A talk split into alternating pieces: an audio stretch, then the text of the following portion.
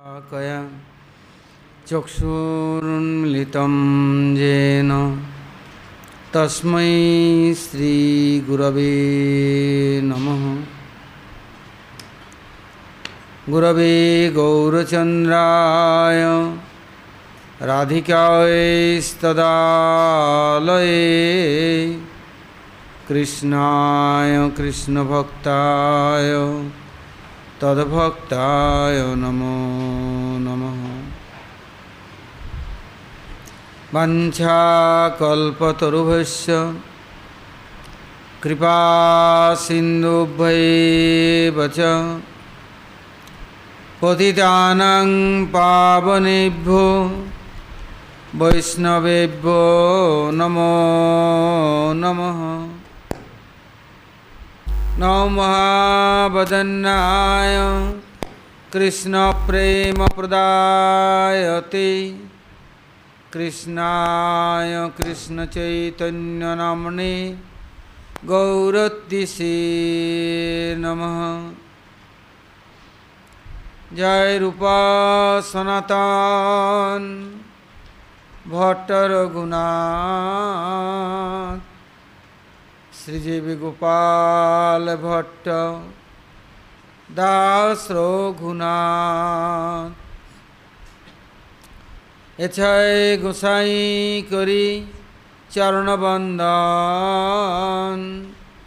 যা হইতে বিঘ্ননাশ।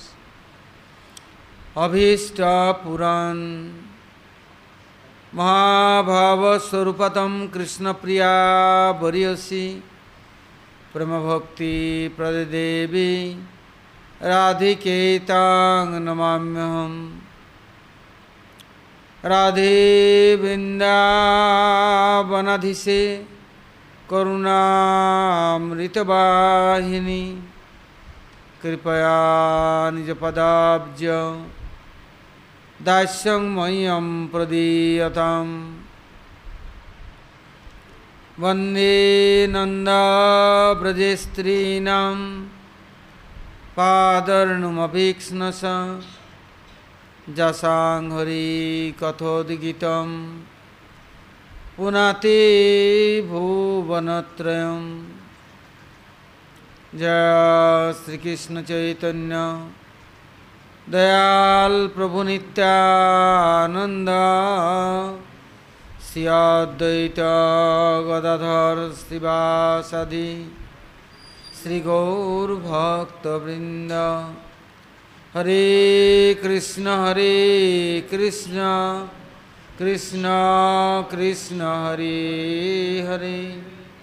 हरे राम हरे राम। राम राम, हरे हरे। बोलो, श्री गुरु जी महाराज की जय, गुरु परंपरा की जय, अनंत अनंत गुरु वैष्णव वृंद की जय सपार्षद गौरहरि की जय, गौर नित्यानंद प्रभु की जय, जगन्नाथ बलदेव सुभद्रा सुदर्शन जीव की जय, भक्त विघ्न विनाशन करणी सिंहदेव की जय भक्तराज प्रहलाद महाराज की जय सर्व विश्वव्रता गिरिराज गोवर्धन जीव की जय गोविंद गोपीनाथ मदन मोहन जीव की जय। ब्रजमंडल धाम की जय। ब्रजवासी भक्त वृंद की जय। ब्रजेश्वरी, मधेश्वरी, प्राणेश्वरी, श्रीमती राधा रानी की जय। ब्रजदेवी गण की जय। समवेत गौरभक्त वृंद की जय। गौर प्रेमानंदी।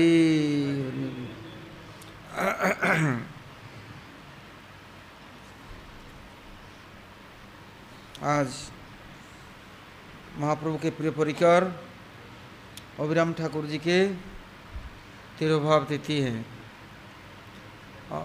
एवं प्रभुपाद श्रेष्ठ ठाकुर जी के अपने अन्यतम परिकर भक्ति कुमुद संत महाराज जी के आविर्भाव तिथि है।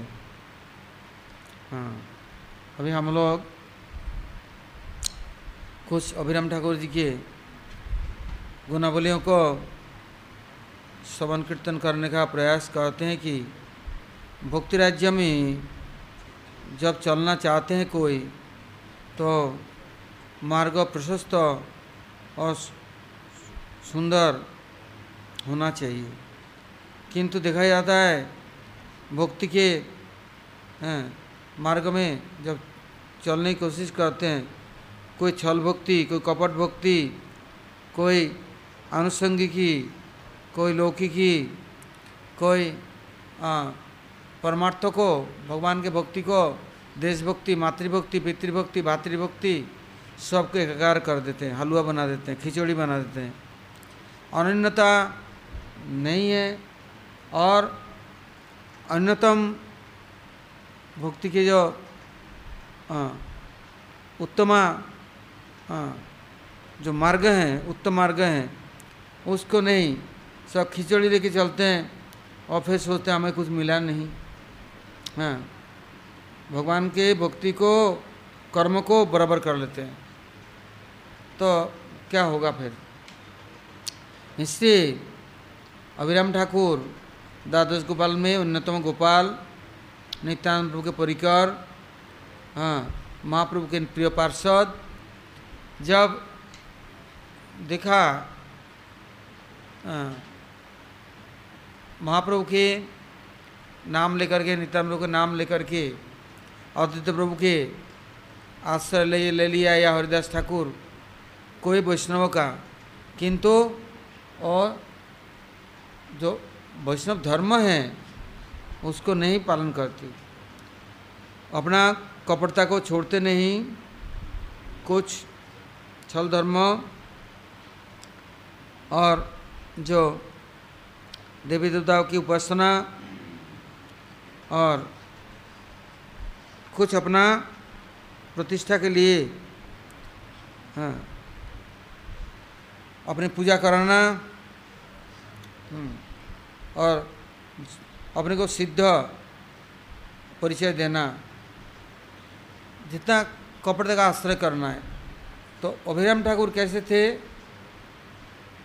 वो जाते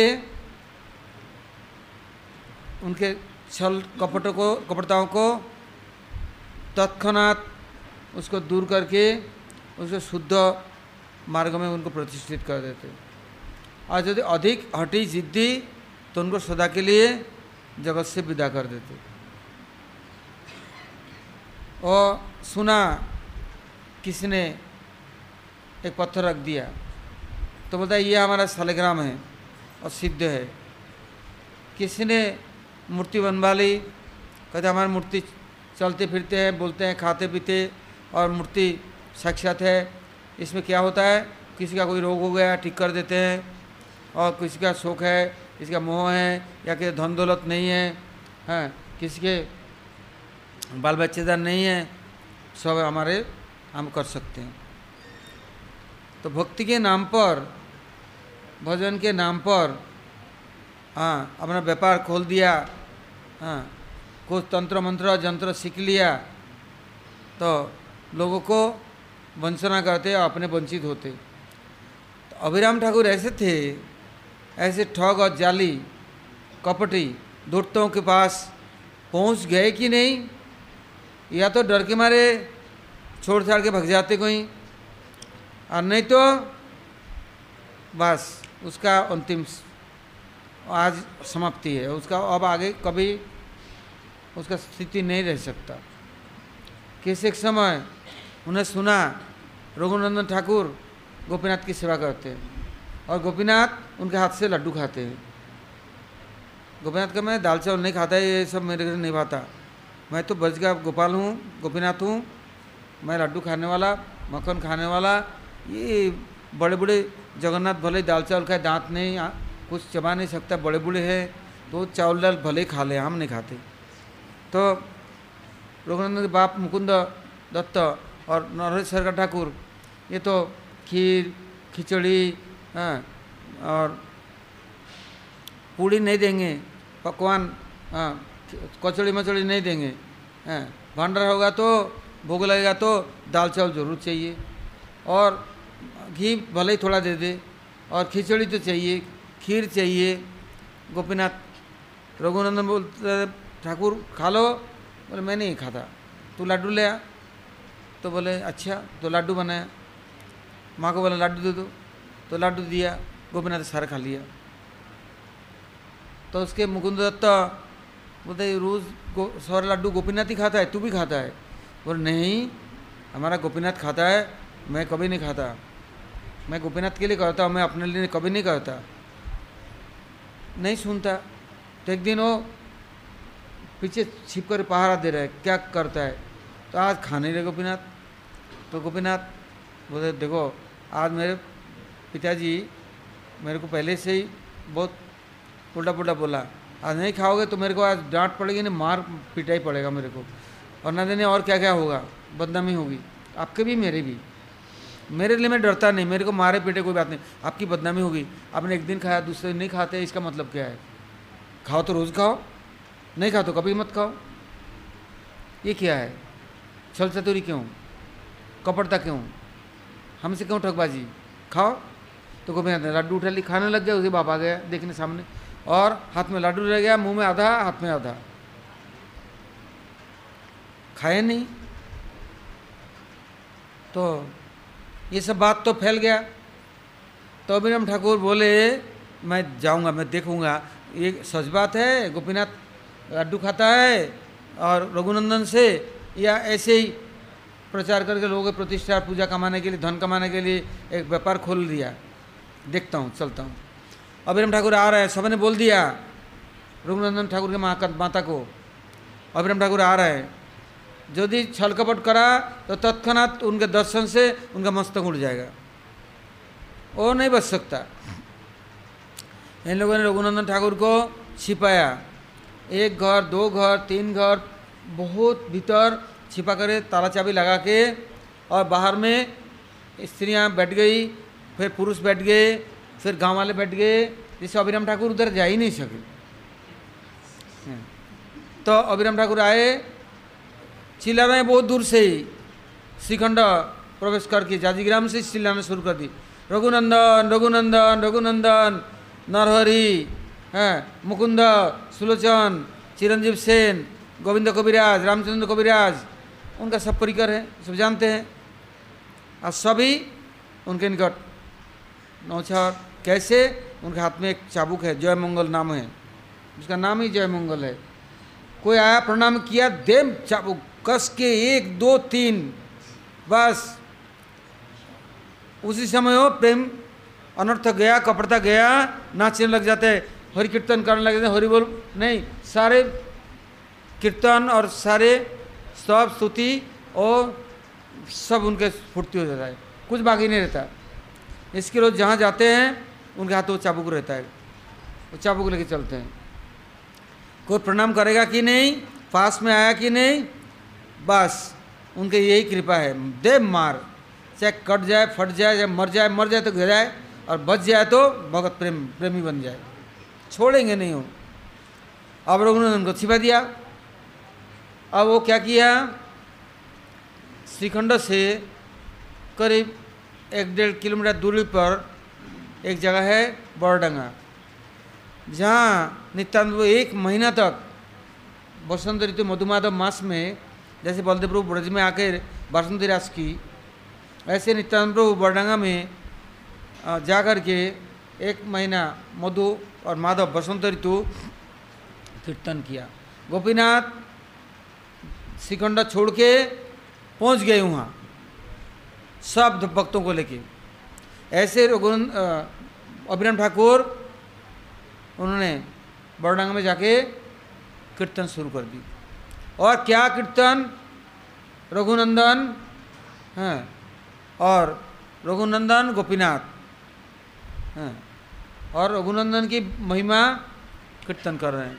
इधर रघुनंदन को बंद करके चाबी लगा कर रख दिया, किंतु, हैं, क्या हुआ? अभिनव ठाकुर नृत्य कर रहे हैं कीर्तन कर रहे लोचन दास ठाकुर आ गए, वहाँ बैठ कर उन्होंने चेतना मंगल लिखा था, और जितना कीर्तन लिखा था हाँ और नित्यानंद के पदांकित भूमि, समस्त भक्तमंडल नित्यानंद के साथ वहाँ महीनों तो कीर्तन किया। और सारा परिकर आज भी होता है, एक महीना मधुमाधव बसंत ऋतु में, एक महीना वहाँ सारे क्षेत्रमंडल, गोलमंडल ब्रजमंडल के सारे वैष्णव पहुँचेंगे। अखंड भंडारा चलेगा और कीर्तन चलेगा, कभी बंद नहीं। तो अब अभिनव ठाकुर नृत्य कर रहे हैं और रघुनंदन पहुँच गया। ये लोग घर खोल के देखा, रघुनंदन है नहीं। गोपीनाथ भी नहीं है। गोपीनाथ भी पहुँच गए वहाँ, और रघुनंदन ठाकुर भी पहुँच गया। आजकल तो बहुत सुंदर बना दिया, विशाल बागान बगीचा है, बरगद के पेड़ हैं, कुंड है, जहाँ नित्यानंद प्रभु ने, हैं, अभिषेक किया उनका हाँ भक्तों ने। तो बहुत सुंदर कुंड, निर्मल जल और बागान बड़े बड़े बरगद के पेड़ शीतल छाया और ऊँचा स्थान इससे नाम ही। बड़डंगा तो वहाँ पर सब लोग देखा रघुनंदन तो घर में नहीं है गोपीनाथ भी नहीं है तो कहाँ है? सब जगह देखा हुआ ही लोचन दास ठाकुर सारे भक्त मंडली सब एक जगह में है।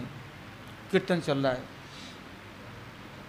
कि, किसी समय नित्यानंद प्रभु के देवी के घर में बहुत सारे उनके पास पुत्र कन्या आए।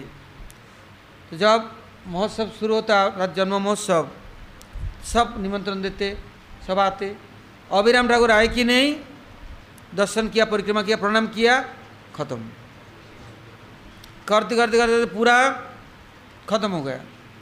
अभी जब वीरचंद्र प्रभु आए तो सारे दुनिया को निमंत्रण दिया, अभिराम ठाकुर को निमंत्रण नहीं दिया। तो सब भक्तों ने कहा कि नित्यानंद प्रभु के घर में वीरचंद्र प्रभु आए। तो आपको पता है? बोले, नहीं तो। बोले, अभी हम लोग सब जा रहे हैं उत्सव में। नित्यानंद बोलते, उनको बुलाओ मत। अभिराम ठाकुर को बुलाने की ज़रूरत नहीं। वो क्या किया? चल पड़े। और चल पड़े, आए तो फिर चार परिक्रमा की, प्रणाम किया, देखा कुछ नहीं हुआ। अब भी चंद्र हंस रहे हैं। तो बोलते हैं, ये भगवत परिकर है। साधारण है तो नित्यानंद घर में कैसे आ सकता है? अब उन्होंने उनको प्रणाम करके, पूजा करके, अर्चना करके हाँ तो उनका झूठन, अर्थात भोग लगा करके प्रसाद पाया। ओ, कीर्तन हो रहा है। तो गोपाल है ना? द्वादश गोपाल के अन्यतम गोपाल। क्या किया? सोलह मन भजन, लकड़ी के धड़ पड़ा है। उसको उठा करके बंसी बजाना शुरू कर दी। कोई एक आदमी क्या, दस आदमी भी नहीं उठा सकता सोलह मन? वो अकेले ही उठा करके बंसी बजाना शुरू कर दी। और नृत्य कर रहे हैं। उनके पैर में पैजे पहनते थे। वो कम से कम सात आठ किलोमीटर, दस किलोमीटर दूर अकाई हाट। वहाँ से उनके उच, नृत्य करते उछले दस फुट, बारह फुट ऊँचा। जैसे हवा में नस रहे। हैं, बंसी बजा रहे हैं। और उनके नुपुर, वो अकाई हाट में जाकर पड़ा है, नुपुर कुंड बन गया। और कैसे कुंड? वहाँ जाएँगे तो आप कुंड के जल में स्नान करेंगे तो बंसी ध्वनि सुनाई देगा।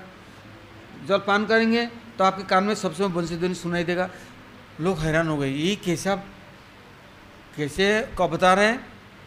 और यदि कोई कदे सालग्राम है, पत्थर के टुकड़े को तो वो गया, प्रणाम किया तो खत्म, उड़ गया। हाँ। कभी श्रीनिवासाचार्य आए जाजीग्राम से, उनको प्रणाम किया और जय मंगल लेके देव मार, और उनके पत्नी घर से निकलाया बहुत हो गया, अब मत मारो। ये बालक है, कितना सुंदर बालक। एकदम महाप्रभु के ट्रू कॉपी इतना सुंदर था।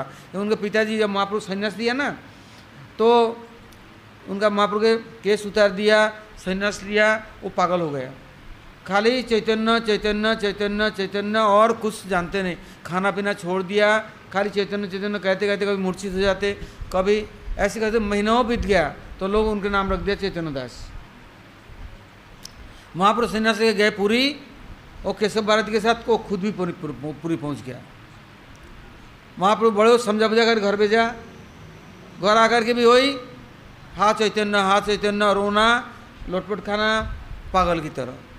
किंतु महाप्रभु ने देखा इनको शांत करना है। इससे क्या किया? उनको एक सुपुत्र दिया, ये शिवा श्रीनिवास आचार्य वो देखने में एकदम महाप्रभु जैसे और ऐसे सुंदर सदगुरु उनको देख करके भूल गया। हैं। वो भूल गया। किंतु वो कैसे थे? श्रीनिवाचार्य बचपन से ही नरहरि शंकर ठाकुर जी से और नरोत्तम ठाकुर जी से आ, और जितना भगवत परिकरों से उनका अथाह प्रेम। उनको जो कोई देखते साक्षात महाप्रभु की तरह वही खुद वीरहमवीर राजा के वन विष्णुपुर में जा कर के राजा को भागवत सुनाया। और इतना गुंडा डकायतों का सरदार राजा हाँ इनके भागवत सुन करके जिसने ग्रंथों को चोरी कर ली थी हाँ वैष्णव बन गया। बोल गया सब। और वहीं बोले, अब जाना नहीं दूँगा, गुरुदेव। गोविंदा, गोपीनाथ, मदन मोहन का मंदिर बनाया राधा कुंड श्याम कुंड बनाया, वन विष्णुपुर हाँ अब वृंदावन बना, नव वृंदावन। बोले, नहीं जाना है, गुरुदेव। बोले, नहीं जाना है। हाँ फिर आए जाजीग्राम, बिरहमवीर, आ गए दर्शन करने। उन्होंने बोला, मेरे साथ मिलने से कुछ नहीं हुआ। यदि मिलना है तो नरोत्तम ठाकुर जी से मिलो। फिर नरोत्तम ठाकुर जी से मिला। फिर श्यामानंद प्रभु, वृंदावन आए। क्योंकि सदगुरु का आश्रय करने से वो भगवत परिकर वैष्णवों के साथ संबंध अपने आप ही जोड़ देंगे, कर देंगे।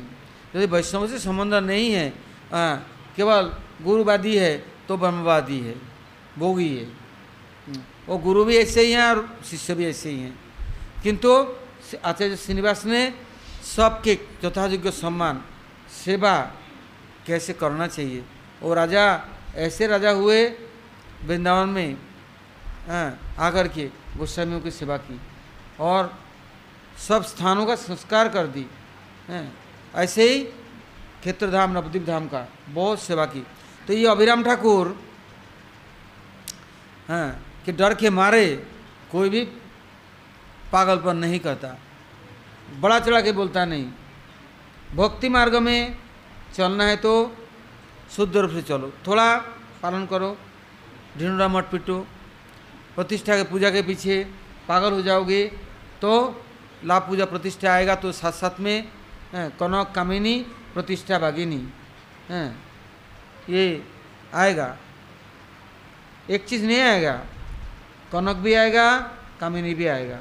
प्रतिष्ठा भी आएगा, कहते बाघिनी, शेर के पंजा मुँह फाड़ करके, निगलने के लिए तैयार है। हैं?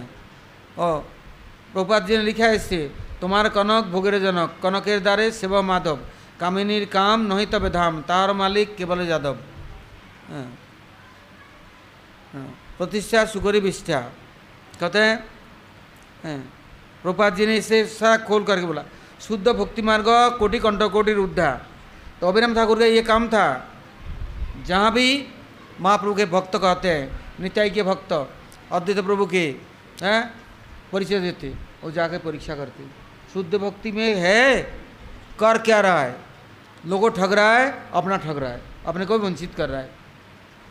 इससे तो ये दुनिया को बर्बाद न करे, ख़त्म करो। पहले जयमंगल चाबुक, मारा सहन कर सका, ठीक है, अनर्थ गया। शुद्ध भक्ति आया। और यदि और भी उद्यम उद्यम करने वाला हो, ज़्यादा उद्यमी, हैं, जैसे भक्तुम ठाकुर जी के समय, उड़ीसा में एक बीस किशन हुआ क्या? बोलते, मैं एक कृष्ण नहीं मैं बीस कृष्ण हूँ। मैं रास करूँगा। वहाँ के मजिस्ट्रेट की पत्नी और राजा के राजरानी, राजकुमारी सारे घर के लड़कियाँ बाबरी हो गई पागल हो गई। हम भी रास में जाएँगे। वो कृष्ण के साथ रास करेंगे? हाँ वो ऐसा जटालू जटा वाला जोगी, भुक्तुम ठाकुर जी के पास, उस समय रेवेंद्र साहब थे, वहाँ का गवर्नर तो रेवेंद्र साहब ने भुक्तुम ठाकुर को कहा, आप मजिस्ट्रेट है, यहाँ का अधिकारी है, आप कार्रवाई करो। तो उन्होंने पुलिस तुलिस देखे सेना लेके जंगल में गए। उसके बाद देखते बोले, अरे ठाकुर, तू तो मेरा जन्म जन्म का भक्त है। हैं? और तू आया, एक काम कर सेना लेकर पुलिस लेकर आया, पहाड़ दे। अभी पूर्णिमा के दिन, रात को मेरा रास होना है। हैं? और तू भी घर से और सबको भेज दे। रास में नृत्य करेंगे हम लोग। हैं? तो तो मेरा जन्म जन्म परिकर है। तो अब रासलीला करेंगे। भक्ति ठाकुर बोल रहे हैं ए सिपाहियों को, इसको हाथकड़ी बेड़ी देके इसको बोलो उसके गाड़ी में बैठाओ। तो बोलते हैं, देख, उत्पात करेगा तो सर्वनाश कर दूँगा।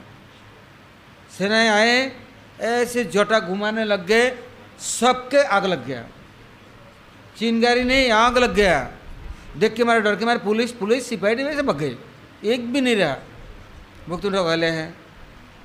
बोले वो देख, सावधान रहना, मैं सर्वनाश कर दूँगा तेरा। पर करना बाद में, अभी हाथकड़ी मैं देके अभी गाड़ी में बैठाता हूँ, चलो। आने तो ये छोड़ो। शरणागत हो जाओ, बोले, मैं अब नहीं करूँगा ऐसा। राष्ट्रीय नहीं करूँगा, गड़बड़ नहीं करूँगा तो मैं छोड़ दूँगा। नहीं तो ले जाऊँगा। तो मैं तो राश करूँगा। बोले, मैं छोड़ूँगा नहीं। चलो राश करना है तो जेल के सिकंजे में राश करना। तू उठा करके ले गया अब भक्तों ने घर में जाके देखा, अपने पत्नी भगवती देवी, बच्चे सब मरे मरे हुए। सब का पेट फूल गया, सांस नहीं ले पा रहा है, और छटपट कर रहा है सब नौकर चाकर सब। यहाँ तक कि बाबा जी पुजारी जो कुछ था सब अभी मरे मरे हो गए भक्त ठाकुर जी ने जगन्नाथ जी चरणामित लाया, दे दिया, और कीर्तन शुरू कर दिया, सब ठीक हो गए। अब फिर आए जेल में देखा, और देख, अभी तू संभाल नहीं रहा है। तेरा अभी इतना बर्बाद कर दिया, अब देख लेना तेरा क्या करता हूँ। बोले, ठीक है, कर लेना बाद में। अभी अभी रुको। और कैंची ले लिया, सर जटा काट दी। फेंक दिया जटा काट के। लोग तुम तो जानते थे, सिद्धि होता है कहाँ। सर जटा उतार के फेंक दी, आग लगा दी। जैसे सांप को मार के आग लगा देना पड़ता है। ऐसे जोगियों की जटा काट के आग लगा दो, खत्म, सब खत्म, खेल खत्म। फिर साधारण हो गया। तीन दिन खाया नहीं, पिया नहीं, जेल के अंदर ही मर गया।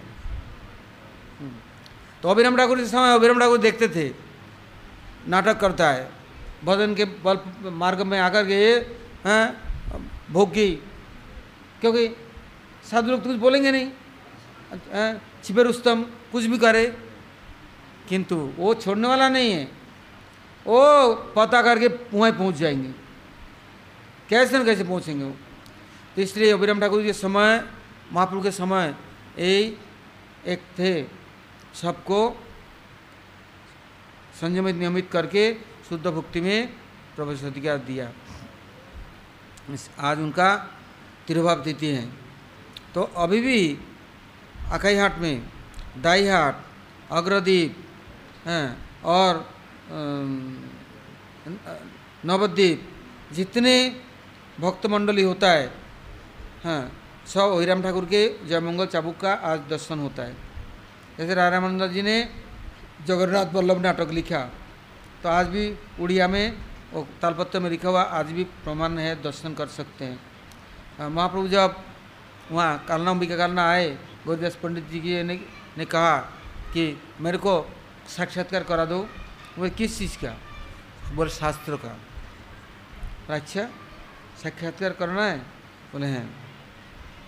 शास्त्र शस्त्र है और शास्त्र भगवत मूर्ति है, भगवत स्वरूप है। हाँ क्योंकि भगवत के लिए बताए ना तमादि देवम करुणा निदानम तमाल वर्णम सहितावतारम अपार संसार समुद्र सेतु हाँ कहते क्या, भगवत क्या है? इसे पादो, जदियो, तिथियो, तुर्जो हाँ ऐसे करके वर्णन दिया ना दसम स्कंद, द्वादश स्कंद तक। भागवत भगवान का स्वरूप है। तो उन्होंने बोला, मेरे भागवत का भगवान, भागवत शास्त्र का स्वरूप दर्शन कराओ। बोला अच्छा कौन से भाग, कौन से ग्रंथ चाहिए? बोले, भगवत बानी गीता है, गीता का स्वरूप दर्शन कराओ। महाप्रभु कहा, महाप्रभु ठीक है, लाओ गीता, लाओ। बोले, मेरे को क्या मालूम कहाँ से गीता आएगा? तो बोले, मेरे को गीता लिख के दो और गीता सुनाओ, गीता का स्वरूप दर्शन कराओ। तब मैं इस जन्म मेरा सफल होगा। शास्त्र तो सबके पास है। देखो, घर में जाके कितना है? अलमारी भर रहा है, तिजोरी भर रहा है अलमारी चारों तरफ़। किंतु एक भी ग्रंथ कभी खोला भी नहीं, देखा भी नहीं। पढ़ना तो दूर, प्रणाम भी किया नहीं। केवल संग्रह कर ली। ये भी लो, वो भी लो, वो भी लो, कुछ नहीं। और उनमें क्या है? भगवत, भगवान का स्वरूप है। तो कुछ अतो पता नहीं। इससे उन्होंने कहा मेरे को स्वरूप का दर्शन कराओ। तब तो उस समय महाप्रभु जी ने तालपत्र मांग करके हाँ तालपत्र ऐसे खराब हो जाता है सूखने से।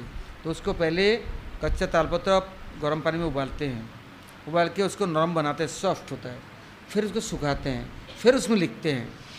हाँ, तो वो कभी मिटता नहीं। हाँ, तो उन्होंने श्रीमद् भागवत गीता को पूरा सब श्लोक लिखा। और एक एक श्लोक का क्या अर्थ है? क्या स्वरूप है? हाँ, सब उनके द्वारा वर्णन किया। हाँ, तब गुरुदास पंडित प्रसन्न हो गए। कहते अब मैं मान गया। फिर बोले अब तो आपने स्वरूप दर्शन कराया। हाँ। अब मुझे आप छोड़ करके कभी नहीं जाएँगे। हाँ, मैं चिरकाल आपके आपके चरणों में रहना चाहता हूँ, आपके पास ही रहना चाहता हूँ। किंतु महाप्रभु बोले, ठीक है, ये जो नीम का पेड़ है ना, दो जोड़ुआ नीम का पेड़ है, हैं। इसमें जो, उसमें मैं विराजमान हूँ। कैसे उनने कहा, प्रहलाद महाराज जी ने हिरण्यकशिपु को, बोले, तेरे भगवान कहाँ है? बोले, सर्वत्र है। बोले खंभे में भी है। बोले, है। तो महाप्रभु ने कहा, मैं आया, नित्यानंद प्रभु श्रीपाद आए हम सर्वत्र सबके हृदय में विराजमान है। बोले इसमें भी है, बोले है बोले कैसे है? बोले, जा तू, जा, देख ले, देख लो, जा। तो पेड़ के पास गया, देखे पेड़ तो नहीं है, दो विग्रह। बड़ा सुंदर। आ, क्या सुंदर विग्रह। जैसे जैसे महाप्रभु ये अनिंद सुंदर बोलते हैं उसको। उसे कोई निंदा नहीं कर सकता, कोई कमी नहीं निकाल सकता। है, विग्रह होते हैं किंतु कहीं ना कहीं कहीं ना कहीं कुछ ना कुछ रहेगा। किंतु वो अनिंद सुंदर है। उसे कोई निंदा चुकली कोई भी निकाल नहीं सकता। और देख करके बोले, मुझे नहीं चाहिए। मेरे को तो आप चाहिए। और ठीक है, मेरे को रख लो। तो उनको रख लिया तो दोनों बिगड़ चल दिए। भागे भागे, ए कहाँ जा रहे कहाँ जा रहे कहाँ जा? आ जाओ जाओ, आ जाओ। उनको पकड़ के लाया, बैठा दिया। ये दोनों चल दिए। अब उन्हें पता ही नहीं चल रहा है कि कौन असल है, कौन नकल है। कोई पता ही नहीं। बोले देख, ये मेरा स्वरूप है। शास्त्र मेरा स्वरूप है। एक एक शास्त्र के जो वाणी है, अलंकार है। हाँ। जैसे चैतन्य चरितमृत को पढ़ेंगे तो राधा ने क्या जो कपड़े वस्त्र है, हैं, श्यामपट्ट साड़ी, उसमें उनका अलंकार है। कृष्ण का सारा गुण है। एक एक गुण राधा रानी के संग में अलंकार के रूप में विराजमान है। ऐसे ही जो श्रीमद भगवद गीता है, कृष्ण कह रहे हैं हैं, समस्त हाँ गुणों का खान है। वो वर्णन सुन के और महाप्रभु जी के, और गीता का गान क्या है? स्वामी प्रभुपाद जी का गीता का गान पढ़ेंगे ना बंगाली? तो कुछ कुछ मालूम पड़ेगा। अंग्रेज़ी में है, हिंदी में है किंतु तो उसका बेजोड़ है उसके साथ कोई जोड़ नहीं कर सकता। ऐसे ही महाप्रभु जी ने गीता जी के प्रत्येक उन्होंने बताया कि सर्वधर्मान परित्यज्य मामेकम फिर क्या बोला? स्वर्णम ब्रज बोले, देखो, सब छोड़, मैं कहाँ हूँ? मैं ब्रज में हूँ। तू मेरे पास आ जा, मैं तेरे को ब्रज में ले जाऊँगा। तो तू ब्रजवासी बन जाएगा, फिर कोई चिंता ही नहीं रहेगा। फिर तेरे को चिंता नहीं रहेगा। अहम ताम सर्पा भू मोक्ष से मार सोचो कहने, पाप किया, क्या गलत किया? मैं छोड़ के आ गया, माँ को, बाप को, भाई को, बहन को, स्त्री को, पुत्र को सबको है? संसार धर्म, समाज धर्म, लोक धर्म, कुल धर्म, जाति धर्म, सब छोड़ दिया। पाप, ताप, है? सब। आजा, ब्रज में आने से कोई कुछ नहीं लगता है तेरे को। आजा, चल। मैं ब्रज में जाऊँगा। किंतु जिसकी जैसे औकात बोले, आकाश बहुत बड़ा है, चिड़िया उड़ती है, जितना ताकत है, इतना उड़ते हैं। तो अर्थ को कहाँ से निकालेगा? अनर्थ निकाल देता है। ये नहीं कहेगा कि ब्रज में चलो। हम ताम सर वो बाद में, कि पहले बोलते हैं कि सर्वधर्मान परित्यज्य, बस, अनुवाद विधेय। फिर बोलते हैं माम एकम शरणम हाँ। मेरे पास आ जा मेरे शरण ले। तो क्या अर्जुन तो कृष्ण के पास है? और शरण कैसे लेगा? बोले, नहीं, तूने मेरे को नहीं पहचाना। मैं ब्रज में नित्यकाल हूँ। और नित्यकाल ब्रज में रहूँगा रहूँगा रहूँगा। जाऊँगा नहीं कोई। तू भी आ जाए तो तेरे को भी ब्रज में ले जाऊँगा। तेरे को युद्ध, बुद्ध, क्या, लड़ाई, दंगा, ये फरसत कुछ करना ही नहीं पड़ेगा। ये पाप, ताऊ को मारूँगा, पाप लगेगा। और दादा को गुरु को मारूँगा, पाप लगेगा पहले बोलो ना, गुरु न हत्याई महानुभवान श्रम भक्तम भक्यम अपी लोके हत्यार्थ कमास्तुम गुरु निहब भुंजिया भोगान, रुधिर प्रतिज्ञान। मैं खून से सुना हुआ राज्य नहीं चाहिए। मैं सबको मार कर खून बहा दूँगा, ये नहीं चाहिए। पाप है। बोले, ब्रज में ऐसा है ही नहीं। ब्रज में कोई है ही नहीं। ब्रज में चल। वहाँ पाप तप नहीं है। वहाँ कोई मार काट नहीं है। दंगा लड़ाई नहीं है। तो अर्थ नहीं समझता, अनर्थ कर डालता है। महाप्रभु जी ने गौरीदास पंडित को समझा। अभिराम ठाकुर आए। आकर बोले, ये जो गौर नीति आई, ये एक गौरदास पंडित ने कि अपने मन से बना लिया? कहीं से किसी से बना लिया? ये ठीक है कि नहीं? एज इट इज़ है कि नहीं? और गौरदास पंडित, वो भी एक ब्रज के सखा है। हैं। वो आए आते क्या दिखा? गौर नित्याय अभिराम ठाकुर को लेके विग्रह। आए कि नहीं? सुबह गौरीदास पंडित को बोला, अभिराम ठाकुर आ रहे उसको बोला, लाओ। और आज जो दही चिड़ुआ और मोहन भोग, आज मेरे लिए भोग लगाया, है, सब उनको खिलाओ। उसके मन में संदेह है। तो संदेह मिट। किंतु संदेह क्यों हुआ था? इससे कि सूर्यदास पंडित गोविदास पंडित सरखेल ये लोग पाँच भाई है। पाँचों भाई कीर्तनिया और महाप्रभु के परिकर, नित्यानंद के परिकर। उनके घर में जानवा वसुदा आया। हाँ और नित्यानंद ने जानवा को वसुदा को अपना लिया था। वो उस समय बत्तीस, अड़तीस साल उम्र है कृष्ण का। और वो वो अभी नौ साल और सात साल। छोटी छोटी बालिकाएँ। और जैसे बलदेव प्रभु ने रेवती को, ना, रोहिणी को, रोहिणी ने, रेवती को और एक और है, उन दोनों को अपनाया। ऐसे ही इन लोगों को अपनाया। तो वो आए थे देखने के लिए। कौन लोग मानते हैं, नहीं मानते हैं? तीन तो देखा। महाप्रभु साक्षात विराजमान है। और महाप्रभु ने जो गीता का व्याख्या किया और जो हाथ से लिख करके रखा अभी भी मौजूद है वहाँ है। तो इसलिए वो सब अभिराम ठाकुर सब जगह जाके सबको परीक्षा करते देखते थे। हम्म, तो आज उनका तिरुभाव तिथि है। हम्म, और इधर भक्ति कुमुद संत हुसैन महाराज का भी आज आविर्भाव तिथि है। तो मेदिनीपुर में एक जगह है उसका नाम है नरमा। वहाँ पर, वहाँ का जमींदार है, जमींदार प्रजावत्सल उन्होंने ब्रज में आए, हरिद्वार केदार बद्री किया, द्वारका आदि सब धाम किया। जब ब्रज में से जाने लगे तो सोचा हाँ ब्रज में से कुछ तो लेके जाएँ। किंतु उसमें पैदल यात्रा था तो मैं टोली बाँध करके आते थे। जमींदार आए तो उनका प्रजा, वर्ग, नौकर, चाकर, दुनिया लेके आते थे। और धन दौलत के बिना तो चलते नहीं। जहाँ जहाँ बैठते, वहाँ समाज होता, कीर्तन होता और वहाँ रस्सी वास होता, फिर वहाँ से फिर आगे चलते। कहते वृंदावन आए और जाते समय उन लोगों ने, हैं, ठाकुर जी से विग्रह ले गए। ये ब्रज में, हैं, आज नहीं। चिरकाल, भगवान के समय से ही जब भगवान ने आदेश दे दिया उद्धव को कि मेरा अर्चामुख विग्रह बना करके सेवा करना तो मेरा साक्षात्कार करेगा।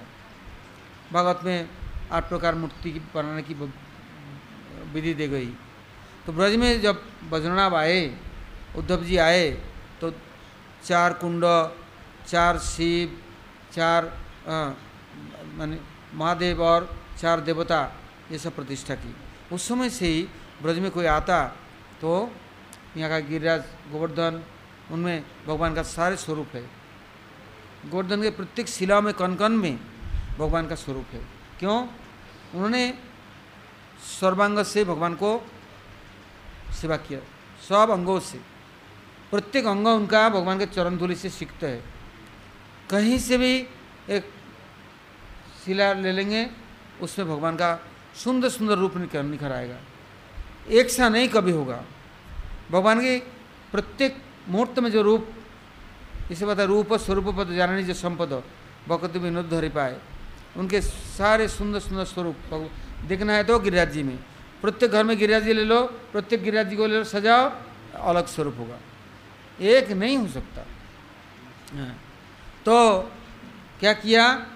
ब्रज से ये लोग, गोपाल जी, विग्रह, ये सो ले जाते। तो ले ले गए। वहाँ जा कर के जब ठाकुर जी को मंदिर बनाया सेवा के लिए तो ठाकुर जी बोले, देख, मैं तो मेरे को तो लाया, मैं इतना भोजन नहीं करता, मेरे को इतना खिलाना पड़ेगा। और जो मेरे दर्शन करने आएँगे, जो, मेरे, यहाँ तेरे, मेरे पास आएँगे, कोई भी भूखे नहीं जाएगा। सबको भरपेट भोजन देगा और उत्तम उत्तम। और मेरे को भी अच्छा से नहीं खिलाएगा तो मैं चला जाऊँगा। मैं तेरे पास नहीं रहूँगा। तो बड़ा खुश हो गया। जमींदार है, कोई कमी नहीं। और ऐसे है वसुंधरा पृथ्वी जो नाम ही है मेदिनीपुर। अर्थात मेदिनी मतलब पृथ्वी देवी। पृथ्वी देवी साक्षात स्वरूप प्रकाश किया वो स्थान पर। ऐसे हरा भरा ऐसे सुंदर कमल, ऐसे सुंदर माने सब्ज़ियाँ, चावल कोई भी अन्न ले लो कभी ज़मीन खाली नहीं, बारह महीना कभी नहीं ऐसा तो कभी देश ने नाम ही मेदिनीपुर है और नर्मदा जिला का वो जमींदार और ठाकुर जी की रोज़ दिन सौ मन चावल, पचास किलो चावल, वो भी उत्तम से उत्तम, उसका अन्न, उसके साथ दाल, सब्ज़ी, भाजा, पकौड़ी, चटनी, हैं और फिर सौ मन दूध का खीर प्रतिदिन। और जितने दर्शनार्थी आते, कोई भी, एक तो जमींदार और प्रजा, वो ठाकुर जी को कहा कि हमारे प्रजाओं को दुख, दुखी नहीं देखना है। कोई बीमार नहीं होए, कोई कष्ट नहीं पाए, अन्न के, वस्त्र के, हैं।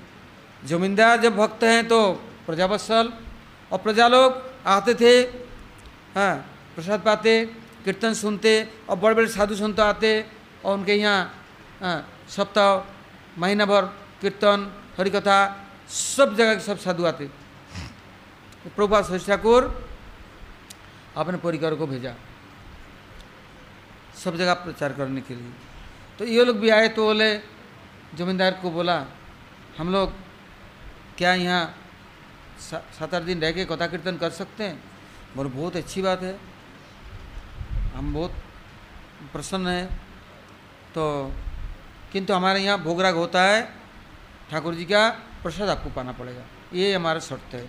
हमारे यहाँ बिना ठाकुर जी के प्रसाद का आप अपना स्वतंत्र कुछ नहीं कर सकते हैं। लेकिन उनको परिचय नहीं था गोड़ी मठ से प्रोपा जी से। तो जब भोगराग हुआ, देखा, सचमुच में जमींदार, ब्राह्मण पुजारी रखा, ब्राह्मण रसिया रखा, बड़े ठाट से सेवा पूजा होता है। और वो भी खुद हाँ उनके परिवार के जितने सदस्य हैं, बहुत पढ़े लिखे, बड़े अच्छे अच्छे योग्य सभी के आत्मा भगवान के लिए हैं। कोई कहीं गया तो अच्छा चीज़ देखा, बादाम देखा, काजू देखा, या फल फूल देखा, सब लाते ठाकुर जी के लिए।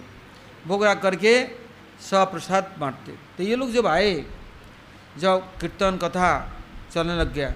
तो उनके जो ये सुपुत्र हुए हाँ तो ये छोटा सा था, तभी रोज़ दिन मंदिर घुस जाता और जाकर के ध्यान लगा के बैठ जाता।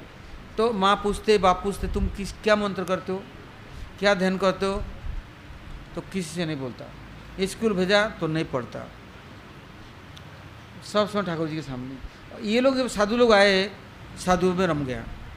तो उस समय भक्ति प्रमोद पुरी महाराज प्रणवानंद ब्रह्मचारी पोर्ट कमिश्नर थे पहले तो वो बड़े सुंदर कीर्तनिया थे।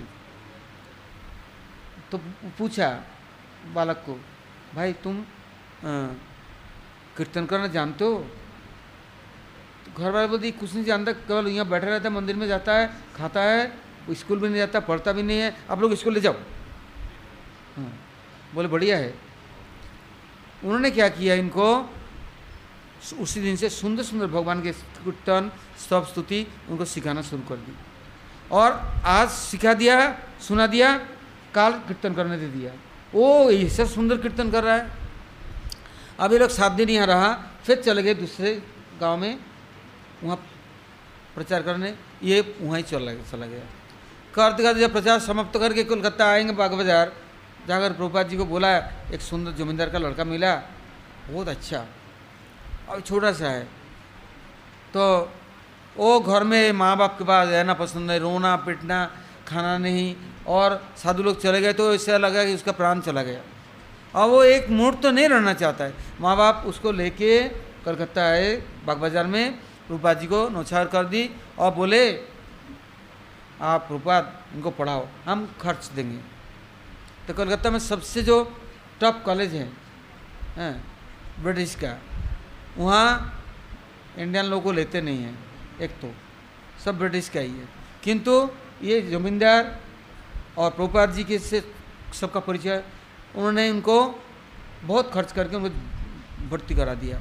मंदिर में रहते वहाँ पढ़ाई करते कि इसके बाद में जब माता पिता आप में पैसा भेज दे पढ़ाई खर्चा वर्चा आया दर्शन करने प्रोपात जी के अपने बच्चे को, उस समय प्रदर्शनी हो रहा है कुरुक्षेत्र में और मायापुर में।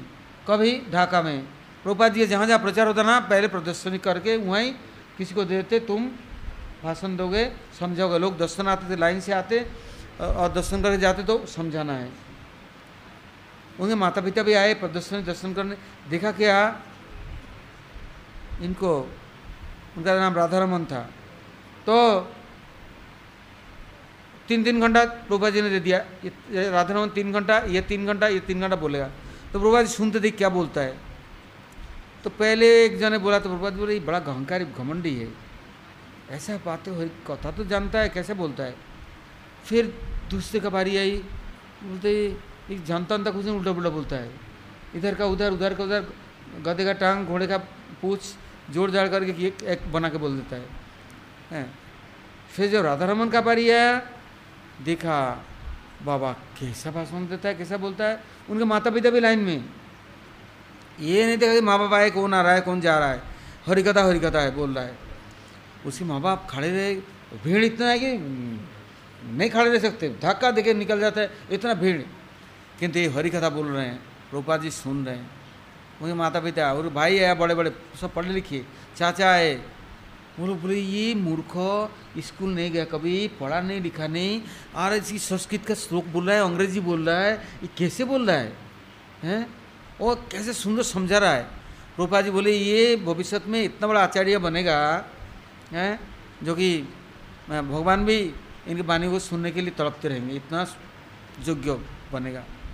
रूपा बहुत खुश हुई उसके माता पिता घूम घाम कर दर्शन करके आगे प्रभुपाद जी के बाद कहते प्रभुपाद जी आपने तो परस्पनी आपने तो पत्थर को भी आपने स्पर्श करके क्या बना दिया? है? ये बालक को हमें कोशिश कर ली न पढ़ना न लिखना न सुनना किसी की है? और, और कैसे कर दिया आपने? फिर उनके माता पिता इनके जहाँ जहाँ फिर वैष्णव लोग भिक्षा करने जाते गौर पूर्णिमा के पहले तो ये राधा मन भी साथ गया। वही समय नौ नौ साल बोले मैं भी जाऊँगा। मैं गुरु सेवा नहीं करूँगा। तो बोले, तुम्हारे गाँव में जाऊँगा। तुम्हारे माँ बाप तुमको पकड़ लेगा तो? बोले, से से परम बंधु, से पिता माता श्री कृष्ण चरण जय प्रेम भक्ति दाता। वही हमारे माता पिता है, वही सब कुछ है, वही हमारा गुरु ही हमारा सब कुछ है। वहाँ लिखा है चैतन्य चरितमृत में जीवे स्वरूप है कृष्ण नित्य दास। तो वो भाषण में क्या बोला? जीवे स्वरूप है गुरु नित्यदास उसके ऊपर आर्टिकल लिख दिया। प्रभुपाद जी के पास आ गया। सब बोले, प्रभुपाद जी, चैतन्य चरितमृत में तो लिखा है, जीवे स्वरूप नित्य कृष्णदास और ये बोलता है, भाषण में, जीवे स्वरूप है गुरु नित्यदास ये क्या बोलता है? और आर्टिकल लिखा। प्रभुपाद जी ने पढ़ा, पढ़ बोले, ये अभी छापो। अभी दैनिक नदिया प्रकाश में गौड़ी पत्रिका में, सब जगह में छपना है। गुरु कौन है? हैं? भगवान से कोई अभिन्न है? तो गुरु का दास नहीं बनेगा, भगवत सेवा कौन सिखाएगा? भगवान के दास बनने से दासों का दासों से परिचय रहेगा ना। भगवान तो नहीं बनाया ना? भगवान दास बनाएगा तो दासों से ही तो परिचय रहेगा, दासों का ही तो प्रिय बनेगा। वो ऐसे सुंदर व्याख्या किया। अब जब वहाँ गए कहाँ भिक्षा में चावल भिक्षा में, प्रचार में। तो गाँव गाँव में उनके जो प्रजा है। और मानो चमार है भंगी है, ग्वाला है, आहिर है, कोरिया है, सारे जात है। और सबके घर में भिक्षा कर रहे हैं। जमींदार का लड़का, उनके चाचा बोलते हैं, ओहो, हमारा आज नाक कान कट गया। कहाँ हम जमींदार हैं? अरे प्रजा के घर में वो भी भंगी चमार, कोरिया, हैं? उनके घर में भिक्षा कर रहा है। उसको बुलाया बोले देख, तुम्हारे समाज के लिए कलंक है, हमारे परिवार के लिए कलंक है। तू ही हमारी प्रजा के घर इसकी पानी हम छूते नहीं इसके वहाँ जाते नहीं हाँ तू उनके घर में जाकर भिक्षा कर रहा है। तेरा कमी है? कितना लेना है? ट्रक भर के ले जा। किस चीज़ की कमी है? उन्होंने बड़े भाई को बोला, इनके पिताजी को। हाँ भाई साहब, ये तो सर्वनाश कर दिया। ये क्या कर रहा है? साधु के चक्कर में हमारा नाक कान काट दिया, हमारा इज़्ज़त गया। ठीक उसी दिन शाम को हाँ जगह जगह भाषण हरिकथा का आसर बनाते। दिन भर कीर्तन, भिक्षा करते तो शाम को महाप्रसाद और कीर्तन होता। कोई भी बुलाते, साधु तो सबके घर जाएगा। ये जमींदार है, इसके लिए नहीं, ब्राह्मण है, ऐसा नहीं, भांगी है, कोरिया है चमार है, कोई बुलाया जाएगा। वहाँ एक सबसे नीच जाति के घर में मैं आज कीर्तन और हरिकथा। अब इन लोगों ने पहले ही राधा रमन को हरी कथा बोलने दिया। उनके इन चाचा भी आए, बाप भी आए, सारा दुनिया आए। उसने, हैं, ये जो घृणा करते हैं जाति, पाति, ओहो, हैं, आत्मा का जो वर्णन करना शुरू कर दिया। अनात्म तो तत्व में जो जुगजुक्त है, वो चमार है या आत्मा से जो युक्त है?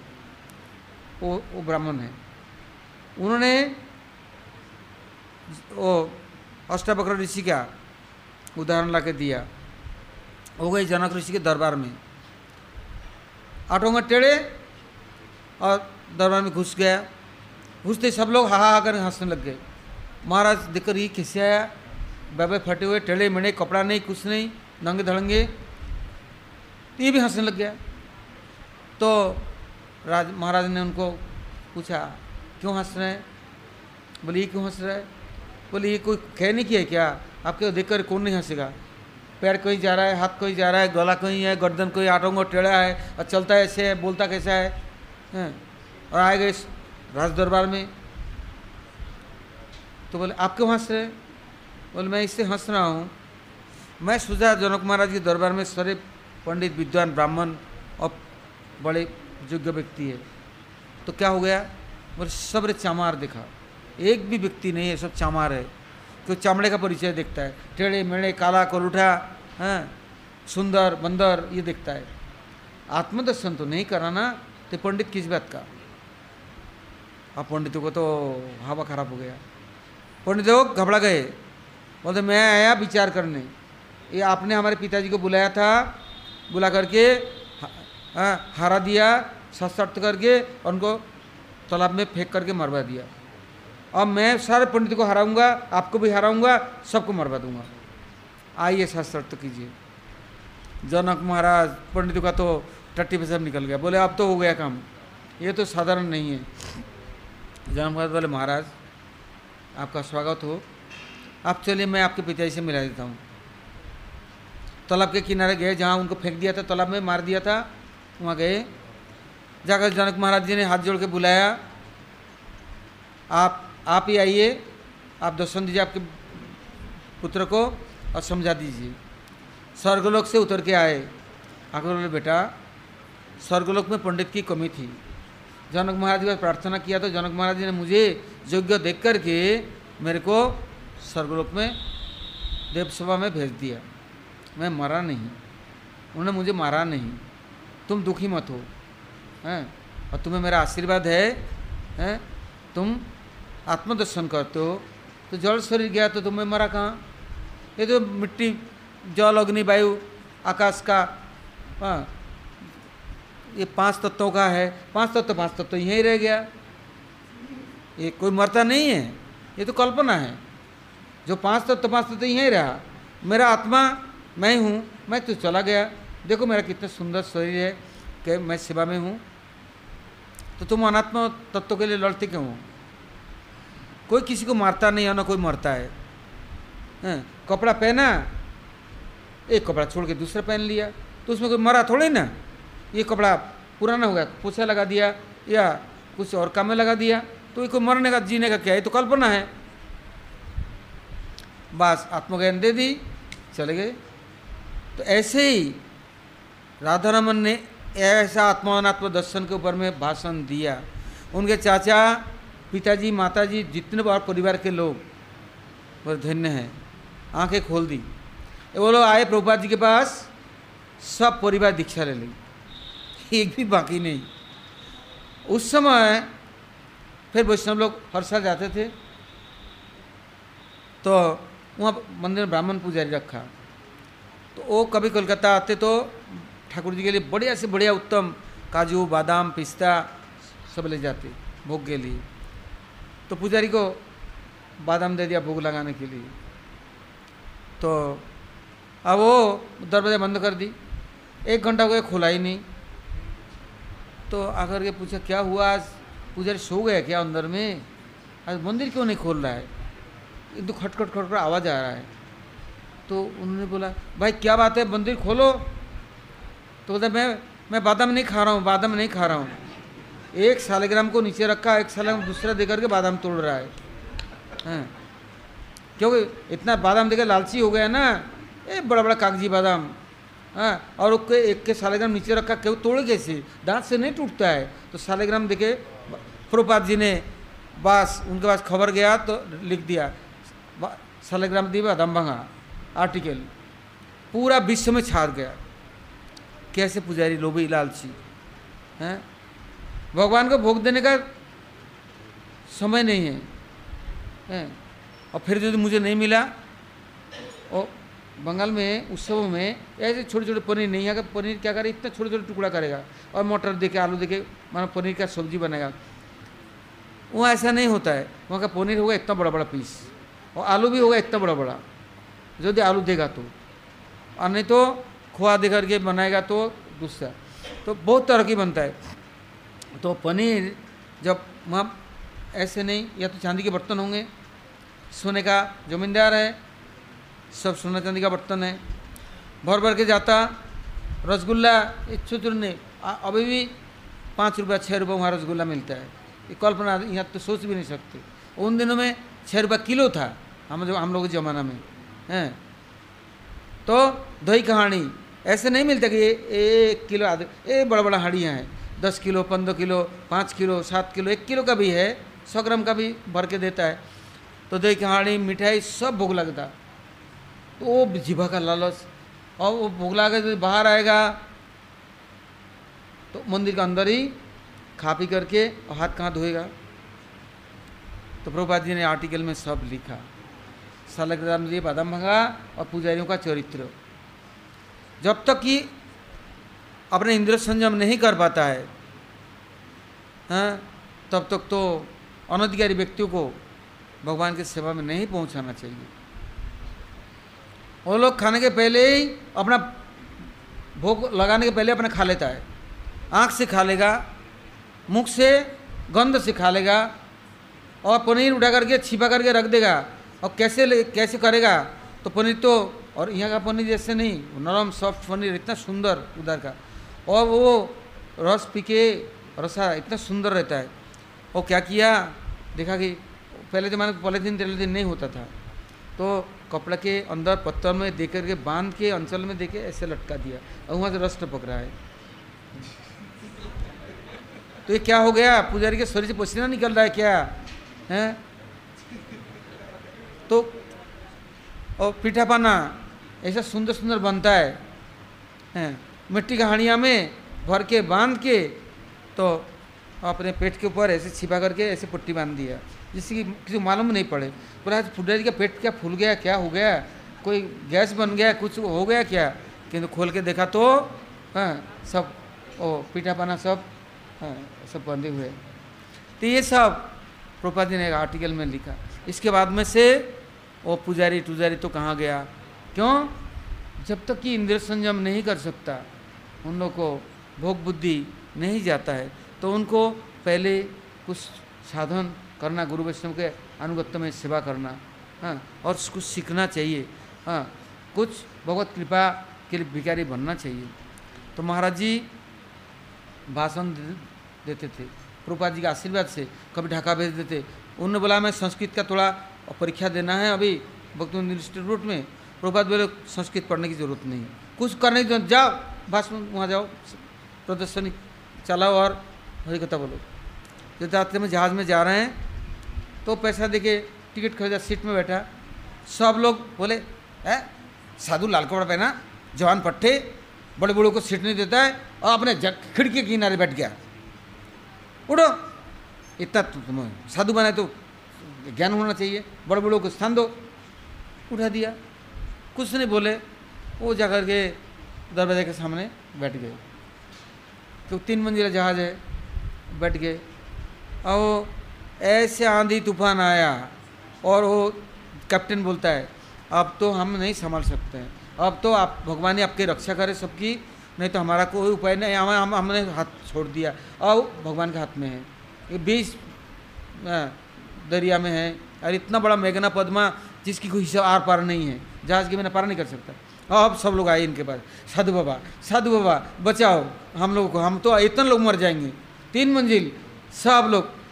अब उन्होंने बोला अच्छा अब तक तो कैसे शॉर्ट थी और सब बोले हाँ एक सीट में बैठे थे, टिकट करके, नहीं, ज्ञान नहीं बड़ बड़ों का इज़्ज़त नहीं दे सकता है, साधु बन गया है, चल नीचे चल। इतना उल्टा पुल्टा अब अब क्या हुआ?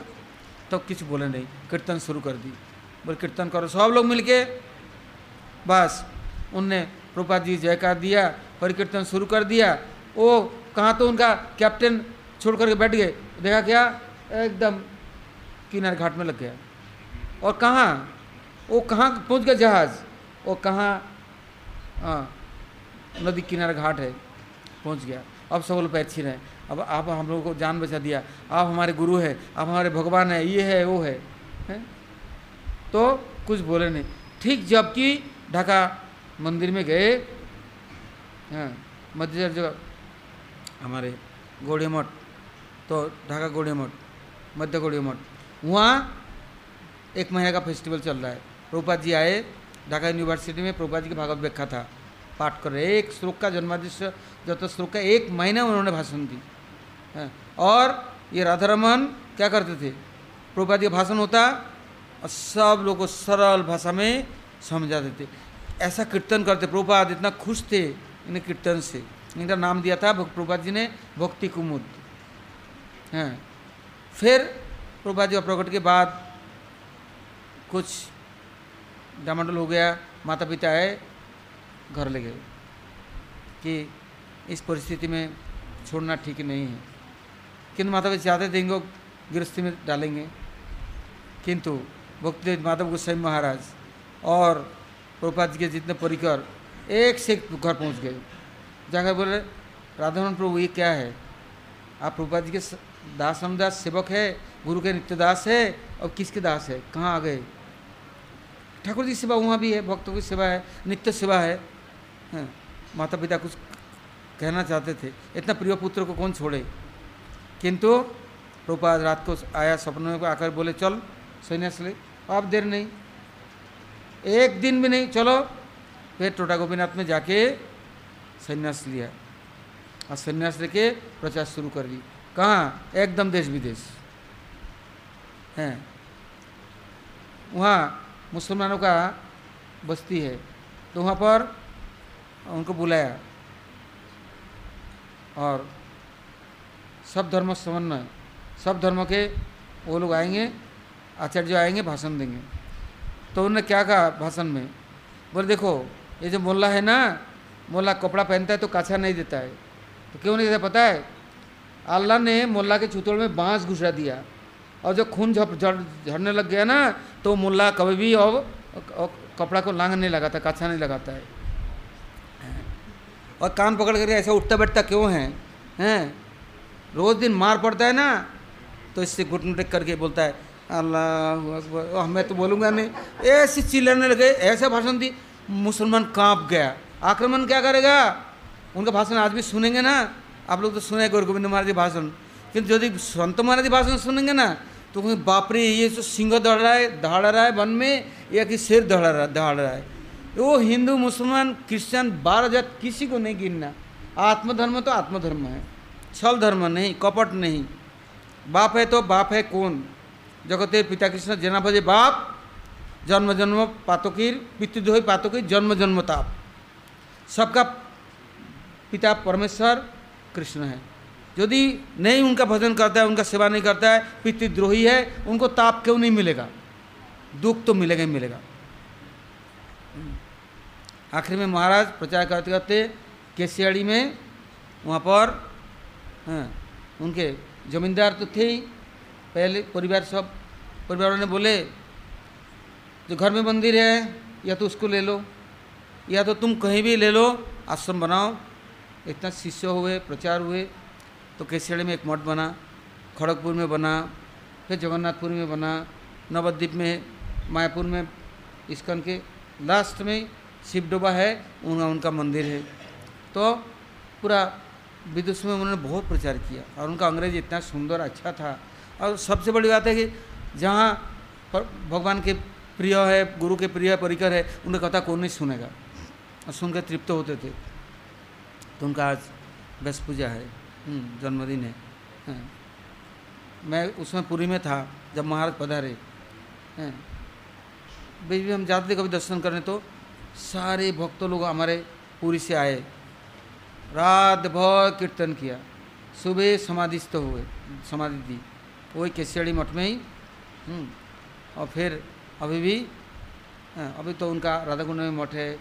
सब जगह है भक्त शिष्य भी है हाँ, किंतु उनका जो कीर्तन है उन्होंने मोहम्मदगर और मोहकुठार दो ग्रंथ को पहले छपया जो शंकराचार्य ने लिखा।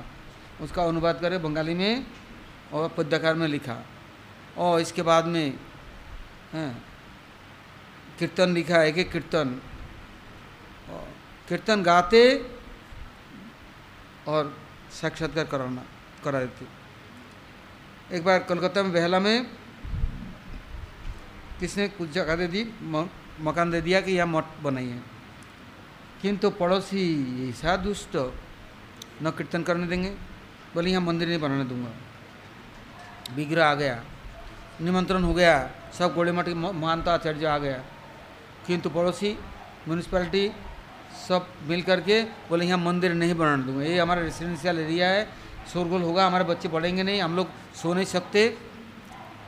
बड़े दुखी हो गए। बोले, प्रभु, क्यों दिलाया? आपका क्या इच्छा है? आप आगे, अब आपको यहाँ रहना है, यहाँ से जाना है कोई और। तो विग्रह है। अभी उसमें है, बक्स में पैक है, जयपुर से आया। और क्या आवाज़ सुन रहे हैं? सब सुन रहे हैं। बोलते मैं आया मेरे घर में, मेरे स्थान में। मैं तो जाऊँगा नहीं। और ये अड़ोसी पड़ोसी जितने हैं, एक भी नहीं रहेगा। और रहेगा तो भक्त बनेगा। हैं? तो वहाँ के ब्राह्मण और लोग इतना छिड़ते थे। विशेष करके जातिवाद है, ये जमींदार का लड़का है। और ये साधु बनाए सन्यासी बना है, होने से भी क्या ब्राह्मण थोड़ी ना है? उनका कहना है। वो लोग तर्क अलग करके, विरुद्ध करके आया। उसमें भक्ति प्रमोद पुरी महाराज वहाँ पौरोहित्य करने आए थे। उनसे प्रश्न करने लग गए। उन्होंने ऐसा उत्तर दिया, समझाया। पॉलिसर जितना आसपास के कोलकाता शहर है बड़े बड़े बिल्डिंग है, और लोग भी ऐसे दम्भिक हैं, अहंकारी। और वहाँ देवी को मानते ज़्यादा पूजा, काली की, दुर्गा की हाँ कृष्ण पूजा कौन करेगा? भले ही मान सम्मान करते, किंतु कीर्तन कीर्तन बड़ा मुश्किल।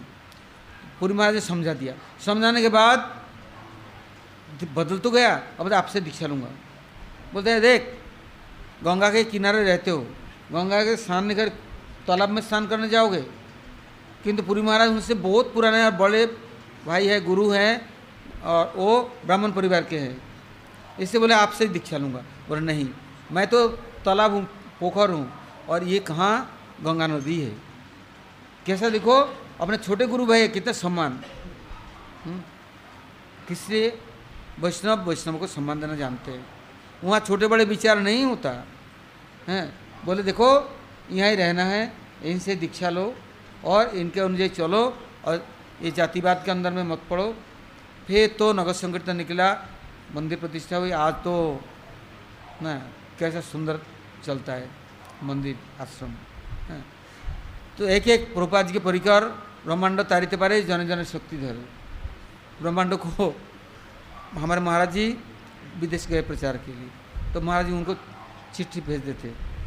तो बोलते थे, अब तो मैं वृद्ध हो गया, शरीर लाचार है, आपका प्रचार सुन के मैं बहुत खुश हूँ, किंतु अब तो मैं चलने लायक नहीं हूँ। किंतु आप मुझे आदर करते हैं, सम्मान करते हैं, पत्र भेजते हैं तो मेरा जो शक्ति है, सब कुछ मैं आपके लिए समर्पण करता हूँ। महाराज जैसे सम्मान देते सब कोई प्रभा जी परिकरों को। हम्म। तो हम लोगों ने उनके दर्शन और कृपा का थोड़ा परिचय, अभी वर्णन करने की कोशिश की। प्रार्थना करेंगे वैष्णवों से तो भगवान बहुत कृपा आएगा किधर से? बस, वैष्णव के माध्यम से आएगा, भक्तों के माध्यम से। हम्म। अब कल सुनेंगे, काल तेरह तारीख है, परसों चौदह है तो परसों से केशव व्रत शुरू होगा। सारेग्राम जी में जलधारा, तुलसी में जलदान, और वो एक एक महीना के लिए केशव व्रत। और उस दिन चौदह तारीख को भक्ति वल्लभ तीर्थ महाराज का तिरुभाव तिथि भी है। और इसके बाद में तो केशव व्रत में जो जो नियम है पालन कर सके अच्छा है, यदि और नहीं करे तो हरि बोल। किंतु नियम है जो गंगा किनारे नित्य गंगा में स्नान करेंगे। और तुलसी में जलधारा देंगे सुबह से संध्या तक। शालिग्राम जी को जलधारा देकर जल के अंदर रख देंगे। और चंदन यात्रा आएगा उस समय के बाद चौदह नौ दिन बाद। तो उस दिन से चंदन लगेगा। इसके पहले से ही चंदन लगता है। तो ये सब बहुत नियम है। केशव व्रत क्यों? इसके ऊपर ग्रंथ भी छपाया अंग्रेज़ी में होली राष्ट्रब्रज भगवान ने क्यों चंदन को स्वीकार किया? है और चंदन का महिमा क्या है? और क्यों चंदन यात्रा शुरू हुआ? ये सब आजकल ग्रंथकार में है। पहले तो हम हर साल एक महीना केवल चंदन यात्रा की कथा करते थे। हम्म, तो अब हाँ, यदि आप लोग पालन करेंगे अच्छा है। और नहीं पालन करेंगे, हरि बोल, मेरा क्या बिगड़ेगा किंतु बनेंगे बनेंगे तो बनेंगे ही, बिगड़ेंगे तो जन्म में जाएँगे। इसलिए सुस्त रूप से चेष्टा करना है। जब तक प्राण है, तब तक नित्य सेवा में अधिकार अपना अपना अधिकार जमाना है। छोड़ देने से छूट जाएगा, किंतु आप चेष्टा करेंगे तो अधिकार प्राप्त करेंगे, चिरकाल के लिए। इससे चंदन आजकल तो घिसना भी कष्ट है। तो पाउडर आ गया केमिकल चंदन का तेल आ गया और पानी में घोल दिया वो भी लगाने में बहुत कष्ट है। अपना लगा लेंगे। क्यों? सुबह शैम्पू अपटन क्या है? ब्यूटी पार्लर का कौन से पालिश मालिश क्या क्या होता रहता है वो कोई बात नहीं है। चमक दमक। किंतु चंदन घिस के भगवान को लगाएँगे आ, ये बहुत कठिन काम है। हाथ दुख जाएगा घिसते घिसते घिसते घिसते परेशान हो जाएँगे। तो अब देख लो हाँ, भगवान के लिए नहीं घिसेंगे तो कोई घिसा ही लेगा। हाँ, छोड़ेगा नहीं कोई माया छोड़ेगी नहीं। हाँ, उसके पैर पे नाक रगड़ बा करके ना घिसा लेगा। अरे नाक रगड़ हमारे पैर में तलुआ घस छोड़ेगा नहीं। इससे अच्छा है प्रभु के लिए करे। चलो अब कल सुनेंगे आगे। गौर प्रमाण।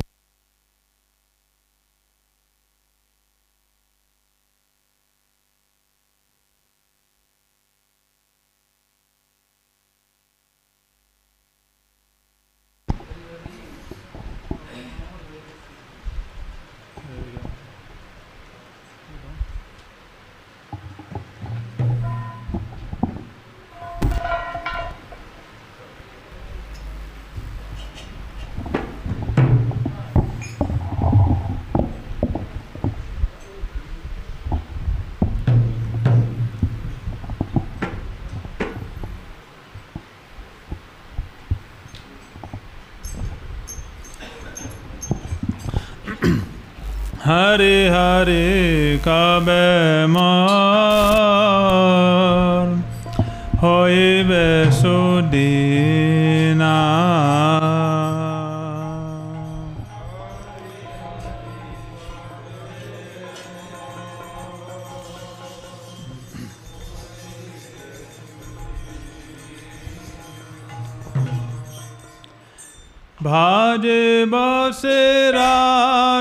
Krishna hoya prema jina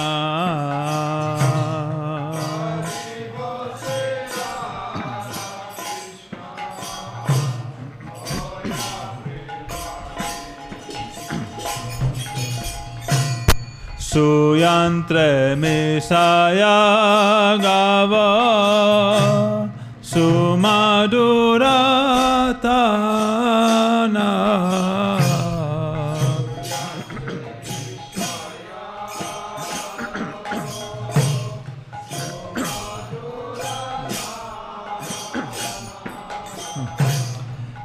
आनंद आनन्द करिबादोहा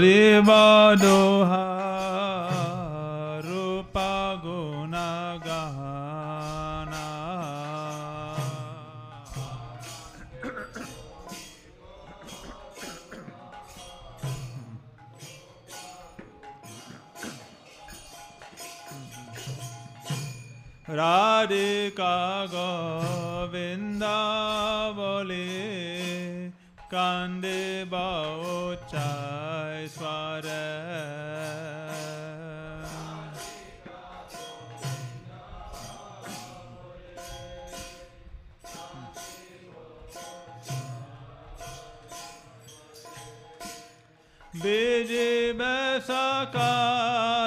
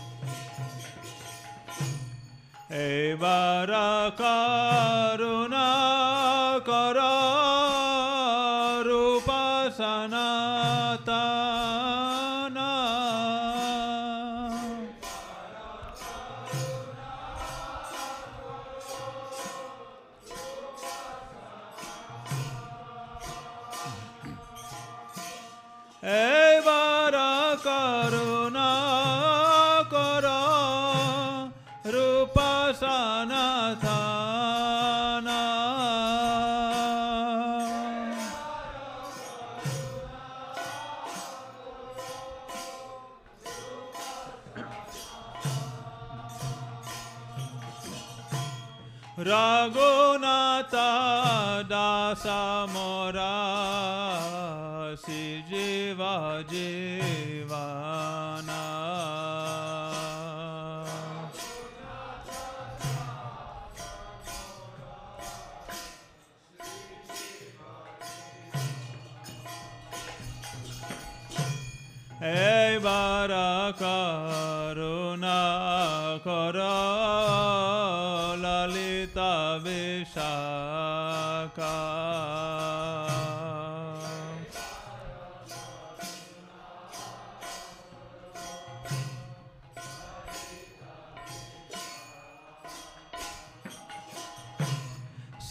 क्या भाव श्री रामासु बालाया दिशा का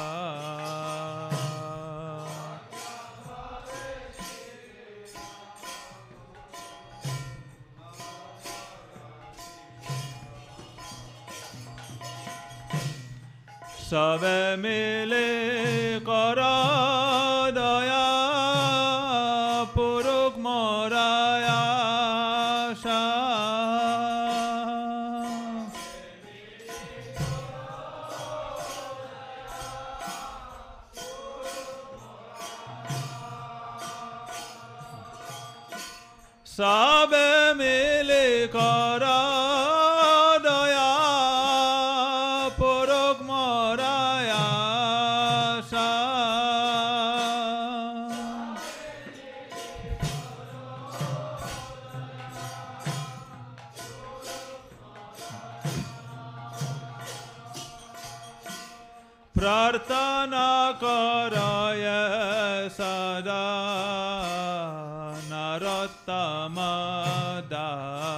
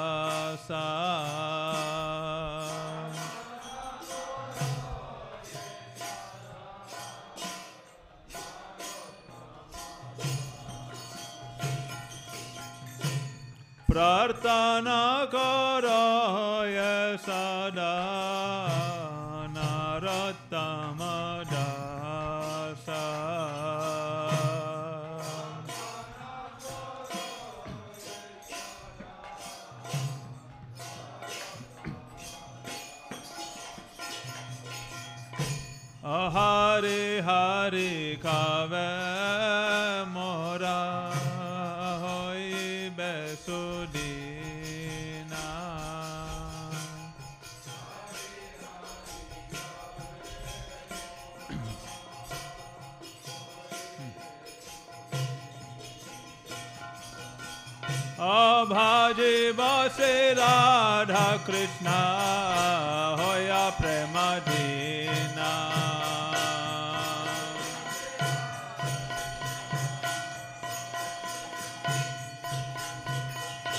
भजे बसे राधा कृष्णा होया प्रेम दे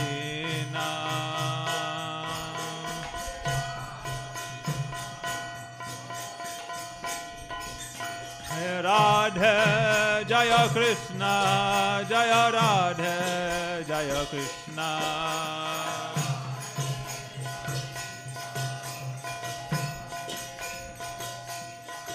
तको नरोत्तम तको नरोत्तम नरोत्तम, तको Narottam.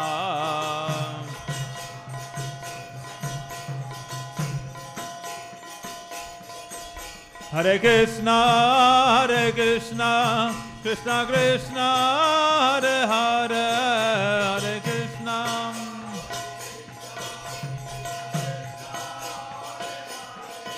Hare Rama,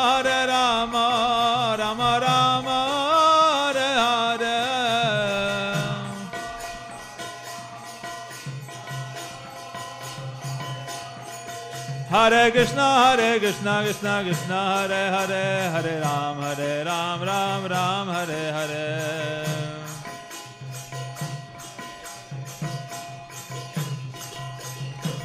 Hare Krishna, Hare Krishna, Krishna Krishna, Hare Hare, Hare Ram, Hare Ram, Ram Ram, Hare Hare.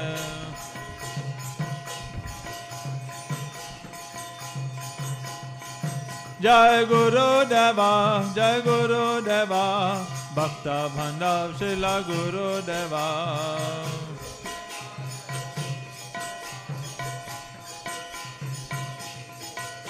जय प्रभु पदा, जय प्रभु पदा, सपर सदा शिला प्रभु पदा।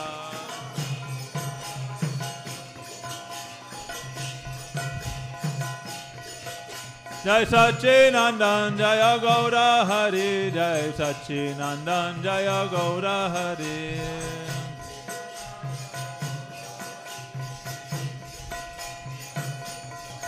Jaya Swaparsada Sila Gaura Hari, Swaparsada Sila Gaura Hari.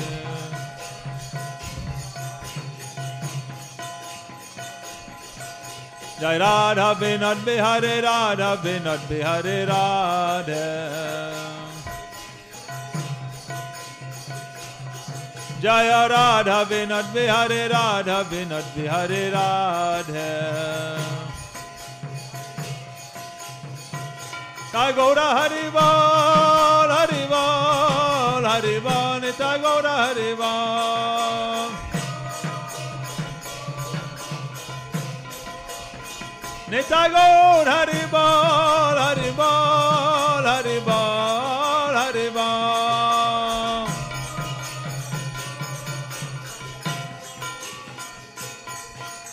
তাই গৌরমানন্দ